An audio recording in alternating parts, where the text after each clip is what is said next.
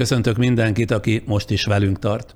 Ugyan erre a hétre archívanyagaimból ígértem újabb válogatást önöknek. Ennek az ígéretnek nem igen tettünk eleget, mert úgy gondoltuk, hogy ma csütörtökön inkább megint egy friss beszélgetéssel jelentkezünk, ugyanis a magyar gazdaságélet válságos fejleményei, amelyek mindannyiunk életére jelentős hatást gyakorolnak, folyamatosan értelmezendők, és ebben az értelmezésben dolgunk az önök segítségére lenni, legalábbis én így gondolom. Közbevetőleg megköszönöm mindazoknak, akik komolyan veszik rendszeresen megismételt kérésemet, hogy rendszeresen feliratkoznak a csatornánkra, de vannak olyanok is, akik ettől távol tartják magukat, pedig mi sem egyszerűbb. A képernyőnk alatt jobbra található piros feliratkozás gombra kattintva megtehetik ezt, de ugyanitt, tehát a képernyő alatt jobbra kifejezhetik elismerésüket is munkánkért a köszönet gomb megnyomásával. Megjegyzem, ez a köszönet gomb az adások premierjein nem látszik, nem tudni miért, csak akkor, amikor már a premiért követően nézik az adást. Mint sokan tudják, karácsony óta elkezdtük feltenni a YouTube csatornánkra a korábban készített tévéműsoraimat, interjúimat, már 90-nél is több ismétlő válogatást lehet találni, ha a YouTube-on felmennek a Friderikus Podcast csatornára, és ott a negyedik vízszintes sort veszik célba. Sok vidám műsorrészlet mellett meg annyi komoly egykori beszélgetés is ott sorakozik, így került fel körülbelül két hete egy Békesi László közgazdász professzorral, egykori pénzügyminiszterrel készült interjúm is 2014-ből. Aki megnézte, meghallgatta, tudja, hogy Békesi László ebben az interjúban tévedhetetlen jósnak bizonyult, a nyolc évvel ezelőtt készült elemzéséből szó szerint az valósult meg, amit ő ott és akkor elmondott. Talán ez is oka annak, hogy önök közül sokan kérték tőlem, a mai válságos gazdasági pénzügyi helyzetben kérdezzem meg ismét őt, mit gondol a most kialakult helyzetről. Surányi Györgyöt követően elemezze Békesi László is az aktuális pénzügyi gazdasági kérdéseket. Van a, hogy is mondjam csak, a hazugságoknak olyan elképzelhetetlen mértékű tömege és színvonala, amiről az emberek már nem is hiszik el, hogy ez hazugság. Hát szóval ekkorát nem lehet már hazudni. Azért az emberek túlnyomó többsége nem tételezi fel, hogy ilyen gátlástalanul mer egy ország vezetője az egész világ előtt hazudni. Ez, ez, ez valahogy a többség számára felfoghatatlan, még akkor is, ha a saját fülével hallja néhány hete elolvastam Békesi László egyik Facebook posztját, amelyben indulatosan kikelt a kormány működése ellen, többek között ezt írta, idézem. Lényegében korlátlan, ellenőrizetlen politikai hatalom és erőfölény birtokában félredobták a közgazdasági tankönyveket, fittyet hánytak a közgazdasági törvényszerűségeknek, az érvényes szabályoknak. Nagyképűen, agresszívan és ostobán hirdették, hogy határtalan kreativitásukkal és egy vakló bátorságával új gazdasági modellt alkottak, unortodox intézkedéseikkel, módszereikkel és eszközeikkel szembe mentek az egész világgal, alárendelték a gazdaságpolitikát saját önző, harácsoló céljaiknak, hatalmuk megtartásának és megerősítésének. Élvezték ugyan a kivételesen kedvező és múlékony világgazdasági környezet előnyeit, EU támogatások, inflációmentes piaci környezet, korlátlan és olcsó finanszírozási források formájában dicsekedtek tőlük független eredményekkel. Ennek a bűnös rabló gazdaságpolitikának a következménye, hogy összeomlott a forint árfolyama, hogy a vágtató infláció pusztító következményeit egy egész országnak viselnie kell. Eddig tehát az idézet Békesi László Facebook posztjából. Aki úgy él, hogy rendszeresen olvas, aztán gondolkodik is a gazdaságpolitikáról és a jelenlegi kormány gazdaságpolitikájának társadalmi következményeiről, az nemigen lehet más, mint indulatos. Az indulat természetesen következmény, a józan elemzés következménye.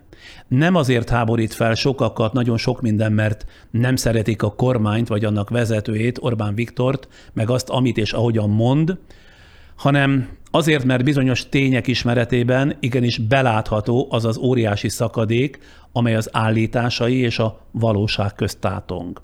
És ami az elmúlt hetekben még azoknak is szemet kellett, hogy szúrjon, akik évtizede elhiszik, hogy ez a kormány őket védi, és hogy a választás előtti pénzosztogatással is nekik akart jót. De már most mondom, akinek megingathatatlan prekoncepciója van, itt állítsa meg ezt a felvételt, és egy további másodpercet se vesztegesen ránk, név szerint is tudnék ajánlani nekik jelentősen elfogult YouTube oldalakat és egyéb online felületeket, azokat nézegessék, illetve azokat lapozgassák, de velünk ne idegesítsék magukat. Természetesen, aki nyitott és befogadásra kész szellemiséggel rendelkezik, annak azt hiszem érdemes velünk tartania a következő egy-két órában. Vendégem tehát Békesi László, közgazdász professzor.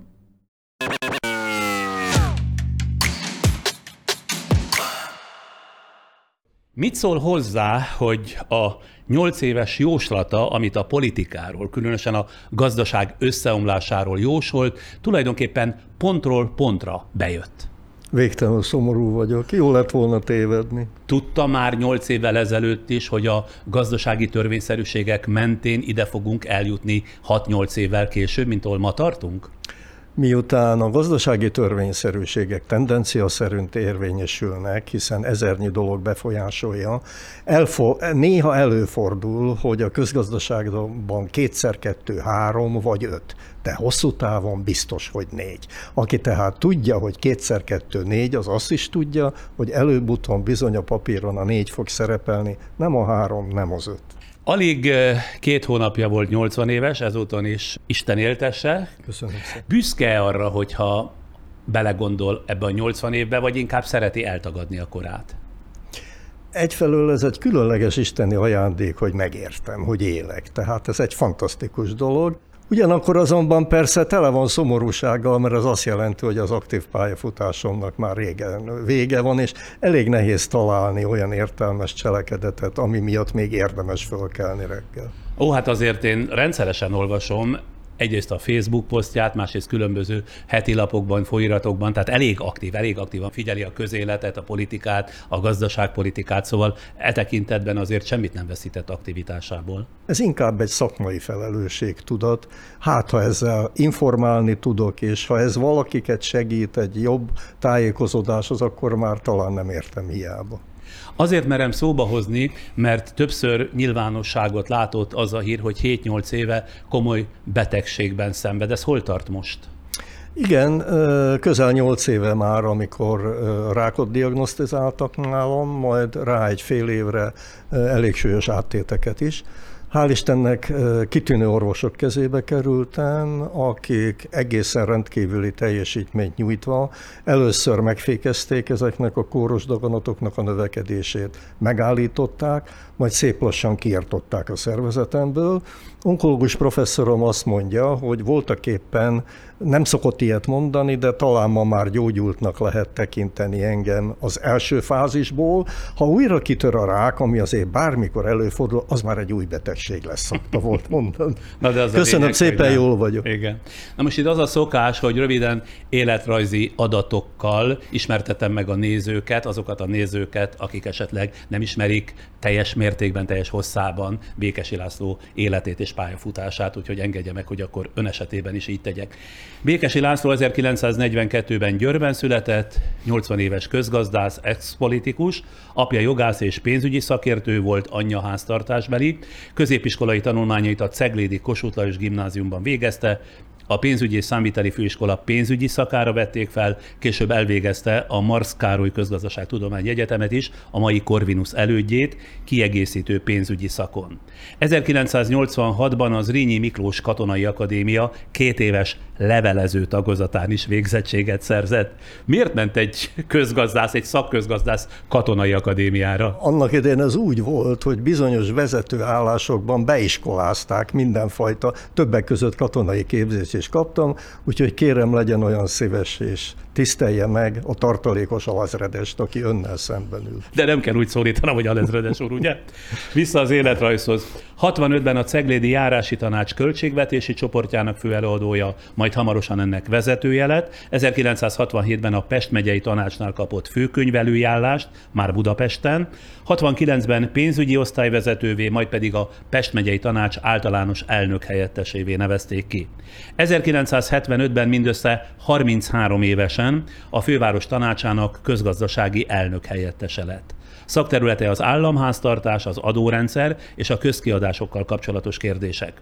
1984-ben a Magyar Olimpiai Bizottság azon négy tagja közé tartozott, akik jelen voltak és nem szavazták meg a Los Angeles-i olimpia bolykottját. Ennek következtében 1985-ben az MSZMP tagjaként pártfegyelmit is kapott, mert részt vett egy a bolykottált olimpiáról szóló könyv szerkesztésében, amit végül bezúztak. Erre Hetény István akkori pénzügyminiszter békesít a munkatársává, azaz pénzügyminiszter helyettessé választotta. 1989 és 90 között a német kormány pénzügyminisztere volt, majd alig egy éves időtartamra ő lett a Horngyula vezette MSP-SDS kormány első pénzügyminisztere is, de pozíciójáról lemondott, mivel egyre élesebb konfliktusok alakultak ki az akkori költségvetési hiány visszaszorítására kidolgozott elképzelései miatt a kormánytöbbséget adó MSP vezetése, valamint a kormány fő és közötte. 1995 és 2001 között vendégtanár a Budapesti Közgazdaságtudományi Egyetemen, 98-tól a Kili Világgazdasági Kutatóintézet és a Transnational Research Corporation Institute régió szakértője, 2006-tól a Pénzügykutató RT szakértő tanácsadója. Éppen 20 éve, 2002. június 1 óta nyugdíjas, de így is viszonylag gyakran ír közgazdasági szakcikkeket heti lapok, folyóiratok számára, amelyekben nem ritkán erőteljesen bírálja a 2002 óta regnáló kormányok, a többi mellett a szocialista kormányok költekező költségvetési politikáját is, és gyakran hiányolja a hosszú távú stabilitást biztosító reformokat. Tudományos fokozatai a Marsz Károly Közgazdaságtudományi Egyetem egyetemi doktora, valamint a közgazdaságtudományok kandidátusa, címzetes egyetemi tanár. Számos díjjal ismerték el munkásságát, többek között a munkaérdemrend különböző fokozataival, a Magyar Köztársaság érdemrend középkeresztje a csillaggal, valamint a Magyar Közgazdasági Társaság Kautz Gyula díjával. Első házasságából született lánya az egészségügyben dolgozik, 1992 óta második házasságában él feleségével, Csehák Judittal, aki volt szocialista politikus. Így van? Igen, borzasztó, hogy ennyi minden történt ez alatt a 80 év alatt. És csak kivonalta tulajdonképpen mindannak, ami történt. Már tényleg nem húzom hosszan az időt, 5 másodpercre támogatónkért szót, és aztán belekezdünk a beszélgetésbe. Aktivé Fiberség a rostbajnok aktivéfiberség.com tehát Békesi László közgazdász professzor a mai vendégem. Mielőtt belevágunk, két dolgot szeretnék kérni öntől. Egyrészt nem csak mint vezető közgazdászt, hanem mint az ország sorsáért felelősséget viselő értelmiségit is szeretném kérdezni, tehát ebben a kétféle minőségében fogom faggatni. Másrészt, és ezzel már tulajdonképpen közelítünk tárgyalt témánkhoz, olvasom közgazdászok, de újságírók véleményét is arról, hogy makroökonómiai szempontból mennyire helyén való volt például a kata adójának tulajdonképpeni kivégzése, és csak dicséret illeti a kormányt, hogy a pénzügyeit rendbe akarja tenni, de ugyanezt közgazdászok, szakújságírók véleménye a rezsivel kapcsolatban is, mert már milyen régóta mondják a közgazdászok, hogy a rezsicsökkentés nagyon káros. Mindazzal együtt is, hogy makroökonómiai értelemben ez így van, de ha kérhetem, mi a következőkben ne feltétlenül ebből a makrogazdasági szempontból beszélgessünk, hanem annak az embernek a szempontjából, aki meg akar élni, és nem akar elszegényedni, pusztán azért, mert télen mondjuk fűt. Lehet erre vállalkozni?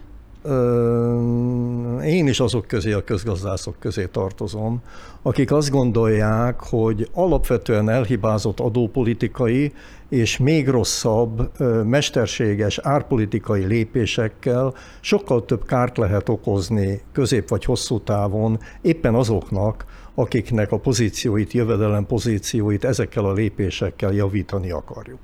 Azzal is tisztában vagyok természetesen, hogy a kényszerek rendkívül sok olyan megoldáshoz vezetnek, amelyeket elméletben elvetünk, és amelyeknek a káros voltát bizonyítani tudjuk.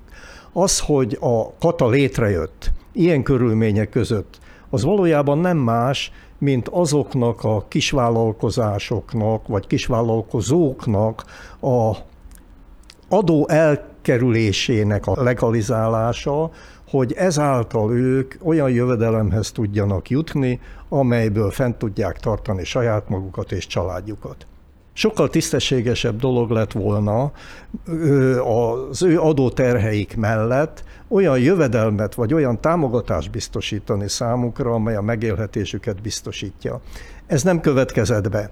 E, ezek után természetes, hogy egy ilyen rapid intézkedéssel egyik napról a másikra minden előkészítés és átmeneti lehetőségek választásának esélye nélkül megszüntetni, vagy átalakítani a katát, ez bizony teljes joggal háborítja fel azokat, akiknek a kedvezményei ezek után vagy megszűnnek, vagy lényegesen csökkennek.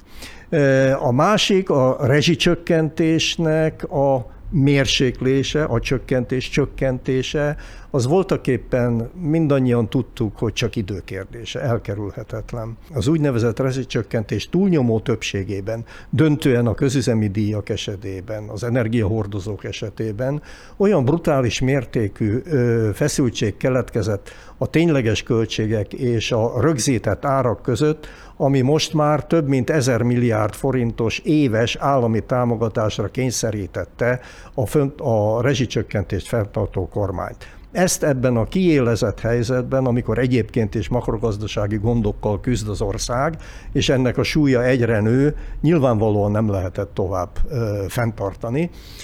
Itt is az a helyzet, hogy legalább három probléma egészen nyilvánvaló. Az egyik, hogy azt a töménytelen pénzt, ami ennek az ársapkának a föntartása érdekében a költségvetésből kiáramlott, ezt, hogyha arra fordítja az ország, hogy fölkészítse a hatékonyabb energiagazdálkodásra a lakosságot, teremtsem neki forrást arra, hogy át tudjon állni lényegesen kisebb fogyasztással járó berendezések üzemeltetésére, vagy esetleg olyan lépéseket tesz, amelyek lehetővé teszik, hogy azok, akik a legnagyobb energiafelhasználók és a legmagasabb jövedelemmel rendelkezzek, azok ezekből a kedvezményekből ne részesedjenek, akik viszont rászorulnak, nyomorognak, azok kapják meg a támogatásokat. Ehelyett pánikszerűen egyik napról a másikra, amikor már kilukadt ugye mindenfajta luftbalon, azonnal megszüntetik, vagy legalábbis drasztikusan csökkentik. Először szeptemberben fognak az emberek szembesülni, hogy valójában ez mit is jelent. Az esetek többségében, főképp a gázfogyasztás esetében szinte elviselhetetlen terhet fog jelenteni. Tévedek-e, mit gondol, ha azt mondom, hogy az áprilisi választások előtt Orbán Viktor és kormánya súlyos 1000 milliárddal, vagy inkább 1500 milliárddal lefizette a választókat, hogy rájuk a Fideszre szavazzanak, miközben éveken át, és ez már inkább kérdés legyen, téves gazdaságpolitikát folytattak, amelyből példátlan infláció és elszabadult forintárfolyam lett, és ezt most úgy akarják voltak éppen letörni, hogy elvonják a vásárlóerőt, azaz elszegényítik kényszerítik az embereket, plusz visszakényszerítik őket az adócsalásba, a magas adókkal, a költségelszámolás visszaállításával, nem beszélve azokról az álságos ígéretekről, amelyeket a kisvállalkozások támogatására tettek, ugyanakkor kitartóan ragaszkodnak a multik lehető legkedvezőbb adózási rendszeréhez, amikor nem hajlandó megszavazni a globális minimáladót. Valójában az Orbán kormány készülve a választásokra lényegében példátlan mértékű költekezéssel megvásárolta az emberek egy jelentős részének szavazatait. Valóban ez körülbelül közelítő számítások szerint fél év alatt 1500 milliárd forintos olyan többlet állami kiadást jelentett, amit az emberek, nyilván mindenki, aki ebből részesült, örömmel fogadott. Nyilván Orbánék úgy gondolkodtak, hogy ez a fajta többletköltség megéri, hiszen ez biztosítja számukra nem csak a hatalom megtartását, hanem a bebetonozását is, elkerülvén a bukással együtt járó valamennyi következményt, jogit, közgazdaságit, büntetőjogit, politikait, morális következményeket. Ebben nem csalatkoztak.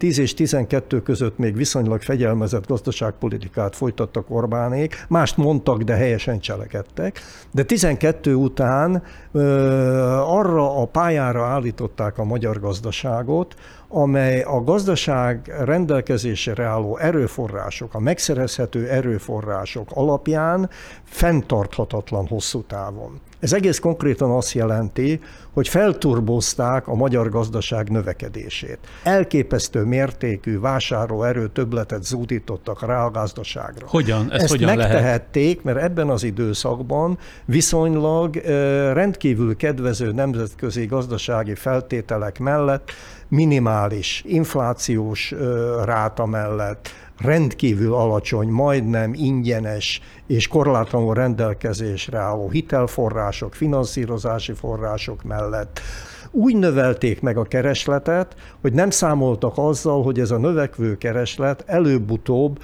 bele fog ütközni a rendelkezésre álló szűkös kínálatba. Ez azt jelenti, hogy olcsón lényegében igazi fedezet és követelmény támasztása nélkül korlátlanul hitelezte a gazdaság szereplőit. Nem csak a vállalkozásokat, nem csak a lakosságot, hanem sajátos módon a túlköltekező államot is hiszen felvásárolt állampapírokat, amit tulajdonképpen a költségvetés hiányának fedezésére fordított az állam. Valóságos pénze volt erre az Orbán kormánynak? Nem, természetesen. Ez a jegybank pénzteremtő politikájának a következménye. A jegybanknak erre van lehetősége, ez a dolga.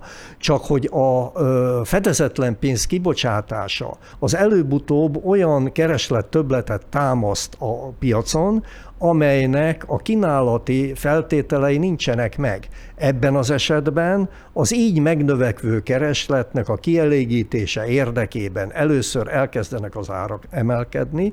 Ha ezeknek a növekvő áraknak a fedezetét nem lehet megteremteni, akkor előbb-utóbb eladósodik az ország, újabb és újabb importra lesz szükség, az import megnöveli ugye a folyófizetési mérleg és a külkereskedelmi mérleg hiányát, ezeknek a hiányoknak a következtében tovább növekedik az infláció. Visszatérve a kiinduló ponthoz, mi itt az egyenleg? Mert ahogy olvasom, egyrészt a háztartások elszegényítése azt jelenti, hogy az emberek ugye kevesebbet vásárolnak, a kisebb kereslet csökkenti az inflációt, másrészt a kata jelentős beszűkítése miatt többen lépnek ki a munkaerőpiacra, ami meg gátolja majd a bérnövekedést, és ez szintén apasztja az inflációt. Ugyanakkor a kata miatt a kisvállalkozások nem tudják tartani a korábbi jövedelemszintjüket, és ez áremelésre, szükségszerűen áremelésre kényszeríti őket, azaz sok szolgáltatás ára emelkedni fog, ami viszont az infláció csökkenése ellen hat. Jól gondolom?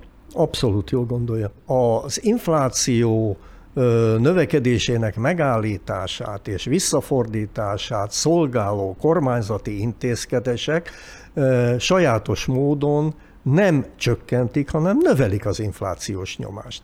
Ide hozhatnám ugye az államháztartás hiányának csökkentésére bevezetett úgynevezett extra profitadókat, amelyeket természetesen az érintett ágazatok vagy közvetlenül, vagy közvetve fognak áthárítani, amelyekkel természetesen tovább növelik az inflációs nyomást. Mint a bankok, mint a légi közlekedés. Mindenki. Hát meg mindenki. akire mindre kivetették. Hát mindenki. Kiskereskedelmi hálózatok amikor ugye azzal a szándékkal, hogy az alapélelmiszereknek az árát befagyasztják abban a hat konkrét élelmiszer formában, és ezzel kímélik azokat a kiskeresetű, kisjövedelmű magyar családokat, akiknek a mindennapi életéhez elsősorban, nem csak, de elsősorban ezek az élelmiszerek szükségesek, akkor elfeledkeznek arról, hogy csak az élelmiszerpiacon a hat alapvető élelmiszeren kívül még több ezer cikk van. Következésképp azonnal áthárítja a többi cikk árának emelésével sokkal nagyobb mértékben a kereskedelem, mint amilyen mértékben veszteségeket szenved el a befagyasztott árak miatt. Vagy vegyük ugye a, a, a benzinárstoppot, hogy, hogy a másik nagyon fontos területet emeljük ki. Ott mi történik? Először kifogynak ezek a készletek, egyre kevesebbhez lehet hozzájutni, ugye kivonulnak, vagy becsukják a benzinkutak egy részét, előbb-utóbb korlátozzák a kiszolgáltatott mennyiséget, következésképp hiány támad, a, előbb-utóbb föl kell a stoppot oldani, fölszabadulnak az árak, újabb növekvő inflációs nyomás terheli a gazdaságot. Azt akarom tehát összefoglalva mondani, hogy az árcsökkentő intézkedések ceteris paribus növelik hosszú távon az árakat. Varga Judit, a kormány igazságügy minisztere nem átallotta a minap azt mondani, hogy tekintettel a háborús körülményekre, ugye mindig a háború most a viszonyítási pont, ezek olyan döntések, amelyekkel a kormány továbbra is a magyar fogyasztókat és a magyar családokat védi minden racionális eszközzel. A kérdés persze csak az, és ezt már önnek teszem fel, hogy mitől védi a kormány az embereket? Önmagától, a saját elhibázott gazdaságpolitikájától, vagy valóban a világban bekövetkezett változások következményeitől? Szóval olyan a világon nincs, hogy egy alapjaiban most már több mint tíz éve elhibázott gazdaságpolitikai következményeit meg lehessen úszni úgy, hogy annak a terheit ne viselné mindenki, aki a gazdaság szereplője vállalatok, vállalkozások, lakosság, és persze maga az állam is. Csak éppen a hatalmat gyakorlók szűk köre nem viseli el ennek a következményeit. Az egy ordas hazugság, hogy ezekkel az intézkedésekkel képesek ebben a kritikus helyzetben, akár háborús körülmények között, akár pandémiás körülmények között, akár az európai vagy a világpiacon kialakuló ellátási gondok, problémák miatt a, megvédeni a magyar családokat, illetve a magyar vállalkozókat a rájuk háruló terhektől. Ez egyszerűen nem igaz. Sőt, pont fordítva van, amikor kiderült, hogy az Európai Uniós támogatásoknak az elmaradása, a megnövekedett költségvetési hiány, a megnövekedett folyófizetési mérleg hiány, a növekvő államadóság, a növekvő infláció, ezeket mind összefoglaló, drasztikusan romló forintárfolyam, mind-mind egyszerre zúdul rá a magyar gazdaságra, akkor kezdett el pánikszerűen kapkodni a kormány, és olyan intézkedéseket hozni, amelyekkel ugyan ezeket a negatív hatásokat nem tudja ellensúlyozni, de megpróbál kifelé olyan lépéseket tenni, amelyek a világ számára elfogadhatók. Ez természetesen sikertelen. Az infláció amely a legpusztítóbb gazdaságpolitikai hibák következménye, és a legtöbb kárt okozza a gazdaság szereplőinek, lakosságnak elsősorban, de a vállalkozásoknak is, egyben olyan eszköz, amely alkalmas arra, hogy legalább részben az elhibázott gazdaságpolitika többletkeresletét szépen leszívja, elfogyassza.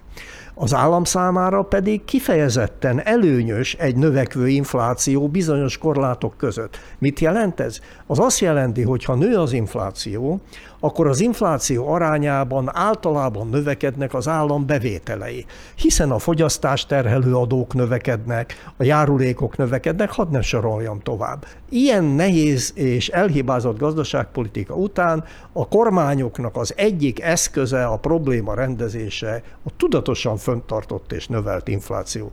Magyar kormány se kivétel ez alól. Arra mi a magyarázata, hogy miért kellett ezeket az intézkedéseket ténylegesen egyik napról a másikra bevezetni? Hogyha a világgal, a befektetőkkel, a piacokkal, az Európai Uniókkal Orbánék el tudják hitetni, hogy most aztán visszatérünk a helyes útra, véget vetünk a felelőtlen költekezésnek, hozzáfogunk a gazdaság stabilizálásához, csökkentjük a kiadásokat, a hiányt, az államadóságot, megfékezzük a felelőtlen költekezést, és ennek érdekében még hajlandók vagyunk népszerűtlen intézkedéseket is hozni, akkor azt gondolják, hogy ezzel helyreáll a hitelességük. Hiszen végül is a katának, a durva és rövidtávú alternatívák hiány végrehajtott megváltoztatása egy legalizált adócsalásnak a befagyasztását is jelenti, legalábbis részben. Ugye a rezsicsökkentésnek a részbeni felszabadítása azt jelenti, hogy a mesterségesen megállapított piaci árak helyébe a tényleges piaci árakat akarják visszahozni, legalábbis részben.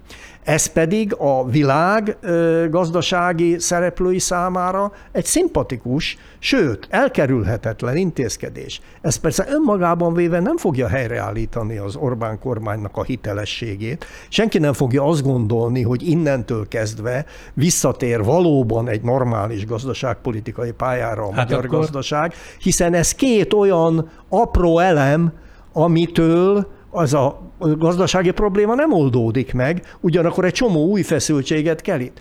Na de hát ilyenekből áll az egész Orbáni gazdaságpolitikának és politikának a lényege, hogy kifelé próbáljuk elhitetni magunkról azt, ami a valóságban nem igaz. A rezsicsökkentés megszüntetését bölcsebben is meg lehetett volna oldani. Én olvastam például Holoda Attila energetikai szakértő kifejtését ezzel kapcsolatban. Szerinte több kategóriát kellett volna felállítani, az egészen kicsi fogyasztóktól a nagy fogyasztókig, az lett volna sokkal igazságosabb átmenet. Ön szerint például miért nem ezt tették? Kapkodnak, vagy különösebben nem érdekli őket, hogy mi lesz az emberekkel?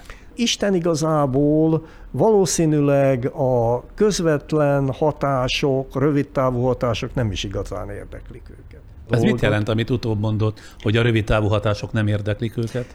ameddig az emberek csak kalkulálnak, de nem ö, fogják a számlájukon keresztül megtapasztalni, hogy milyen óriási többletköltséget jelent ö, az átlag fölötti fogyasztás, addig ez tulajdonképpen nem veszélyes. És neki, ugye ez, ez szeptember, és Orbánéknak lényegében szeptemberig kell megállapodni az Európai Unióval. Ha ez létrejön, ez a megállapodás, akkor levegőhöz jutnak, hiszen hozzájutnak azokhoz a támogatásokhoz, meg kedvezményes hitelekhez, amelyeket átmenetileg az Európai Unió felfüggesztett. Így értettem, hogy számukra a rövid távú hatás nem érdekes. Na most a kata és a rezsicsökkentés jelentős részének a megszüntetése, illetve átalakításának módja nem arról szól, ami voltak éppen az egész kormányzás jellemzője, tehát a cinizmus és a valóságos szolidaritás hiánya, az az, hogy ők tulajdonképpen bármikor, bármit, bárkivel megtehetnek. Igen, de erről szól. De erről szól. Ez az erőpolitizálás. Ezt Orbánék gyakorolják. Ennek a jogi technikai feltételét még meg is teremtették, legalább három jogcímen ugye szükségállapotot rendeltek el, hosszabbították meg. Lényegében kontroll nélküli rendeleti kormányzás folyik Magyarországon, ami tulajdonképpen háborús viszonyok között képzelhető el egy normál jogtisztelő államban. Következésképp erővel bármit el tudnak érni, ezt érvényesítik is, és ez eddig sajnos bejött. Paló Céva, a Koping Tárki vezérigazgatója szerint a kata tulajdonképpeni megszüntetése nem is adóintézkedés, csak annak látszik, mert itt a rendszer átalakítása zajlik, egy nagyon széles társadalmi csoport számára szűnik meg voltak éppen a létbiztonság. Ön erről mit gondol? A kata kedvezményezettjeinek egy jelentős része azoknak a foglalkozási csoportoknak a képviselőiből verbuválódik, akik képesek hangot adni a saját véleményüknek, akik képesek önálló gondolatra, akik ö, esetleg meg is képesek szervezni a saját ellenállásukat. Ha úgy tetszik, közvéleményt befolyásolók hiszen itt ugye az újságíróktól kezdve a különböző művészeti ágak képviselőik, a szolgáltatásokat végzők egy jelentős részéig nagyon sokan tartoznak ide. Ugye ez a feltételezés, amiről Palócéva beszél, azt jelenti, hogy itt azokat az embereket, azokat a foglalkozási csoportokat kell rövidebb porázra engedni, akiktől a rendszer fél, mert kritikusan tud fellépni. Ennek a legegyszerűbb formája az, hogyha egzisztenciálisan hozza őket kiszolgáltatott helyzetbe, hiszen innentől kezdve arra kényszerülnek, hogy vagy máshova menjenek, vagy pedig megalkudjanak a rendszerrel. Nem zárom ki, hogy ez is szerepet játszik ebben. És ön szerint miért szedik be ezeket a pénzeket? Az adóemelésből, amit a kata kivéreztetése jelent, a rezsi brutális felemeléséből, valamint ugye az öt ágazatra kivetett extra adókból. A költségvetés rendbetétele az ezek mögött megbúvó cél, vagy hogy továbbra is kiszorják a pénzt az oligarchák gazdagítására? Mind a kettő. Mind a kettő. Itt ugye, ha mindent összerakunk, akkor egy ilyen 2000 milliárd forintot meghaladó egyensúlyjavító programról van szó, aminek az egy része ugye a költségvetés kiadásainak csökkentése, másrészt a költségvetés bevételeinek a növelése. Ugyanakkor azoknak az elhatározott kiadásoknak, presztis kiadásoknak, nagy beruházásoknak, a saját klientúra építéséhez nélkülözhetetlen állami megbízásoknak a csökkentésére nem kerül sor stadionépítéstől kezdve a rendkívül nagymértékű infrastruktúrális beruházásokon át, a hallatlanul hosszú távú, tulajdonképpen soha meg nem térülő beruházásokig, ugye a, a, a Belgrád-Budapest vasútvonal építésétől kezdve a Paks 2-ig, de ide tartoznak a nemzetközi különleges rendezvények, sportrendezvények, az ahhoz szükséges beruházások végrehajtása, tulajdonképpen egy lopakodó olimpia megrendezésének a feltételeit teremti meg ebben a nehéz időszakban az Orbán. Nos, ehhez nem nyúlnak hozzá. A jelenlegi krízis elkerüléséhez mit gondol a költségvetési kiigazítás, a rezsinövelés, a jegybanki kamatemelések és az EU megállapodás elégségesek lehetnek? igen, levegőhöz jutnak, egy rövidtávú pénzügyi krízisnek a veszélyét megússzák, és hát aki időt nyer, ugye az életet nyer, szokták volt mondani, de ezzel az összes következményét az elmúlt tíz év rossz gazdaságpolitikájának nem lehet kivédeni.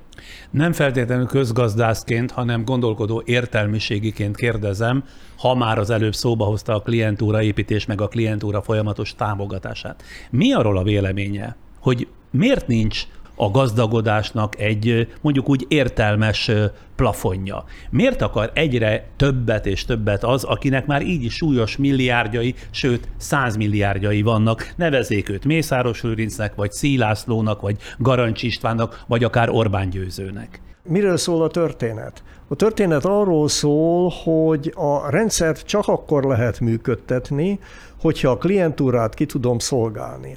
Ha a klientúrát nem tudom kiszolgálni, akkor repedés keletkezik azon a bombabiztos falanszon, amely működteti a rendszert. Zárójeles Ehhez... megjegyzést, kitértünk klientúrán?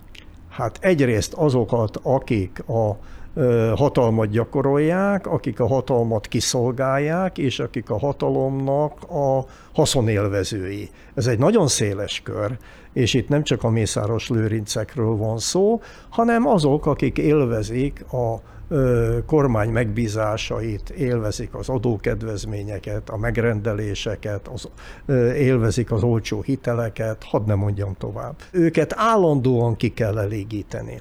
Azt azért Orbánék pontosan látják, hogy előbb-utóbb az elosztható előforrások, az elosztható vagyonok vagy elfogynak, vagy csökkennek. Ilyenkor újraelosztásra van szükség az újraelosztás az érdekeket sérthet. Hozzá kell nyúlni esetleg olyan eddig a klientúra fix tagjaihoz is, akik valamilyen oknál fogva kiestek a pixisből. Hát tessék végig gondolni. Simicska? Hát például Simicskát, de hát másokat is sokan vannak, akik azért már megtapasztalták, mit jelent az, hogyha valamilyen konfliktus miatt gazdasági hátrányokat kell elviselni. Csak azt akarom mondani, hogy szinte a rendszer önmagát erősítő folyamattá válik, állandóan gyarapítani kell a vagyont, állandóan gyarapítani Na de ez volt a kérdésem, miért? Tehát miért nincs ennek egy plafonja? Nincs. Sok százmilliárdot már elsiboltak. Miért kell még több, meg még több? Azért, mert a folyamat nem tud megállni. Azért, mert ki kell elégíteni ezt a klientúrát. És ez a klientúra kielégíthetetlen? Ez azt jelenti? A klientúra csak akkor elégíthető ki, hogyha az ő vagyona növekszik, és ebből a vagyonból tud juttatni azoknak, akik kiszolgálják őket. Ez másképp nem megy. Na térjünk vissza akkor a főcsapás irányhoz. Az már biztos, hogy ugye mindkettő a rezsi is, meg a kata is drasztikus életszínvonal csökkenést okoz. Gulyás Gergely, a miniszterelnökséget vezető miniszter párnapja nem tudta megmondani, kérdésre válaszolva, hogy mennyi bevételt hoz az államnak a kata ilyen drasztikus visszavágása, viszont az imént hivatkozott Paló Céva, a Tárki vezérigazgatója szerint tavaly, tehát amikor még javában működött a kata, 195 milliárd forint folyt be ebből az adónemből, a társasági adóból 550 milliárd. Ha nem a magasabb adóbevétel, nem tudjuk, hiszen ugye Gulyás azt mondja, hogy nem számolták ki, akkor mégis mi indokolhatta a kata tönkretételét? Az, amit az imént mondott, tehát, hogy ezt a réteget, amely képes önálló véleményalkotásra és képviseletre, ezt valamilyen módon gúzsba kössék? Az egyik valóban ez, hogy gúzsba kössék, magyarul kiszolgáltassák gazdasági kényszer által, a másik pedig, mint említettem volt, azt a látszatot kell tenni a világ számára, hogy hajlamos, képesek vagyunk arra, hogy a saját hibáinkat korrigáljuk, például egy legalizált adócsökkentést visszájára fordítsunk. Ez a két dolog gazdasági, vagy ha úgy tetszik, költségvetési bevételi szempontból a dolog elhanyagolható. Hát 195 milliárd az éves kata bevétel a változtatás előtt. Gondoljuk végig, a magyar költségvetésnek az éves összege az körülbelül olyan 30 ezer milliárd forint. 30 ezer, ebből 195 milliárd. Apró pénz a költségvetés számára. Teljesen lényegtelen. Na most, ha igaz az, hogy a gazdasági válságok idején törvényszerűen megnő ugye a szürke és a fekete gazdaság aránya, akkor mégis mind okolta annak az adónemnek a tönkretételét, amely egyébként épp a fekete gazdaság visszaszorítására találtatott ki, ráadásul kis- és középvállalkozók számára. Nem lett volna az államnak ezernyi eszköze arra, hogy a katás visszaéléseket, mert ugye ez egy hivatkozás alap kiszűrje, illetve megbüntesse? De igen, igen, lehetett volna ezt csinálni, és valóban ezt is kellett volna csinálni. Kétségtelen, hogy a kata adott kedvezményeivel visszaéltek a munkáltatók, hiszen egy részük azt mondta, hogy nem hajlandó a súlyos béreket terhelő járulékokat fizetni, hanem a munkavállalói helyett vállalkozói státuszba helyezi őket, akik aztán majd katás adózóként nem kötelesek ezeket a terheket viselni, így jól járt a munkáltató is, meg jól járt az, aki ugye önálló vállalkozóként élvezte a kata előnyeit. Tehát lehetett volna ezt kiszűrni és megteremteni a visszaélés lehetőségeinek a megszüntetését, ez már lehet azt mondani, hogy ez olyan, azt kell mondanom, durva szakmai hiba, amely arra utal, hogy valójában az intézkedéseket előkészítő apparátus vagy nem áll a feladata magaslatán, vagy pedig egész egyszerűen azt lesi, hogy a főnökök mit kívánnak, és ha kívánnak valamit, akár jó, akár nem, teljesítik ezt a kívánságot. Nem tudom megmondani, hogy a kettő közül melyik, valószínűleg mind a kettő. Ami a rezsicsökkentés jó részének megvonását illeti, a kormány azt állítja, hogy a háztartások negyedét érintik majd a bevezetésre kerülő piacinak nevezett ára. Ön szerint ez elképzelhető? Egyáltalán a kormány bármit is e tekintetben kiszámolhatott? Nem lehet, hogy éppen fordítva van, mint hogy ők mondják? Nem lehet, hogy a háztartásoknak nem az egynegyedét, hanem a háromnegyedét érinti majd igen rosszul a rezsi drasztikus megemelkedése, mert ezek a tapasztalatok ritkán szoktak közös tudássá összeállni. Magyarán tehát mindenki azt gondolhatja, hogy csak ő tartozik a kormány által emlegetett egy negyed részbe, a háromnegyednek továbbra is jó. Egyébként a G7 gazdasági portál számítása szerint a családok felének emelkedik, tehát a családok felének emelkedik a rezsiszámlája ősztől, nem kevesebb, mint 250 ezer háztartás fenyeget, 100 ezeres nagyságrendű gázszámla réme, a bő 4 millió magyar háztartás közül 2,3 milliót érint legalább az egyik típusú rezsiemelés. Azért ezek már meglehetősen exakt számok ahhoz, hogy lássuk, hogy belássuk, hogy egészen más arányról van szó, mint amit a kormány publikál. Nyilvánvalóan hamis az az állítás, hogy csak a háztartásoknak az egynegyedét fogja igazán a többletfogyasztás miatt a magasabb rezsiköltség terhelni. Nem így van. Ugye azt nem kell mondanom, hogy egy átlag jövedelemmel rendelkező család számára egy havonta több százezer forintos költségnövekedés, az, az, az, az teljesen reménytelen helyzetet. Ott, ott nincs mit csinálni. Tehát nincsenek források, nincsenek És akkor lehet azt remélni, vagy azt gondolni, Ugye? akkor emiatt az emberek majd kimennek és fellázadnak? A magyar társadalomnak a tűrőképessége hihetetlenül magas, azaz tehát nagyon ritkán mennek ki az utcára, bár azért itt Prechtnek van igaza, először a has és utána a morál, tehát hogyha magyarul mindenki a saját bőrén, zsebén, hasán érzi majd meg, hogy ezek az intézkedések mit hoznak, akkor lehet, hogy kimennek az utcára. Nem, én arra tippelek, hogy bedobták ezeket a számokat. Azt mondják, hogy csak a háztartások negyedét érintik. Ki fog derülni, hogy nem. Erre azt fogják csinálni, hát hát igen, mi meghallgattuk az embereknek az igényeit. Mi a családbarát kormány vagyunk, mi megvédjük az embereket. És mi hajlandók vagyunk azokat a fogyasztási átlagokat felemelni, hogy ne érintse olyan rosszul ez a rezsinövekedés az embereket. Tehát innentől kezdve majd a következő nem a szeptemberi, hanem mondjuk a novemberi hónapban már nem annyi lesz, az a bizonyos havi átlagfogyasztás, amit most megállapítottunk, hanem azt megemeljük 20%-kal például. És akkor megint mi leszünk azok, akik megvédtük a magyar embereket. Én erre tippelek, hogy ez van, ez most egy tesztelés. Nézzük meg, lenyelik, nem nyelik. Ha nem nyelik, ha kimennek az utcára, ha botrány van belőle, akkor mi fogjuk megvédeni a saját hülyeségünktől az embereket, és ennek a, a politikai hasznát is mi fogjuk zsebre tenni, erre tippelek. Tehát azt mondja, hogy a kormány önmagára fog licitálni, látva Ezt az esetleges csinálni. elégedetlenséget, és akkor inkább majd rátesz a százalékokra, vagy a küszöbre még. Pontosan erről van. Vagy ön adta most ezt a tippet nekik, nem, az is nem. lehet, nem? De ha én adom, és ezt elfogadják, akkor is néhány százezer család jobban jár. Egye fene, szidjanak engem. Egyáltalán mit gondol? Feltűnik, vagy fel fog tűnni a társadalom többségének, hogy a korrupció okozta évtizedes károk, illetve a rezsicsökkentés és a kata megnyírbálása, ezek mind-mind erőteljesen összefüggnek? Attól tartok, hogy nem.